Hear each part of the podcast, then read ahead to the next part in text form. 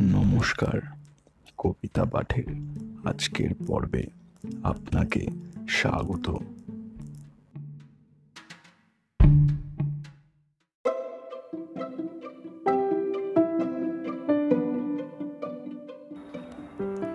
আজকে আমার নিবেদন কবি সুকুমার রায়ের কবিতা বর্ষ শেষ কবিতা পাঠে আমি সাহেব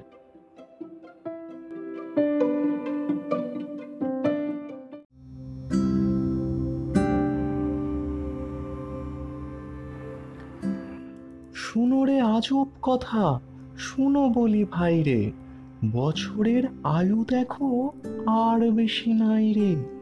ফেলে দিয়ে পুরাতন জীর্ণ এক হলো সে নতুন বরস আসে কোথা হতে বলো সে? কবে যে দিয়েছে চাবি জগতের যন্ত্রে, সেই দমে আজও চলে, না জানি কি মন্ত্রে। পাকে পাকে দিন রাত ফিরে আসে বারবার, ফিরে আসে মাস ঋতু, এ কেমন কারবার? কোথা আসে, কোথা যায়, নাহি কোনো উদ্দেশ। হেসে খেলে ভেসে যায়, কত দূর দূর দেশ। রবি যায়, শশী যায়, গ্রহ তারা সব চায়।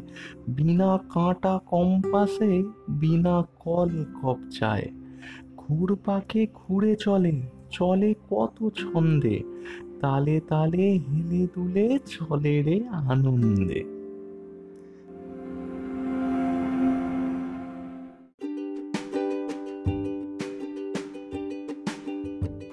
শ্রোতা বন্ধুদের কাছে অনুরোধ, অবশ্যই জানিও কেমন লাগছে আমার কবিতা পাঠ।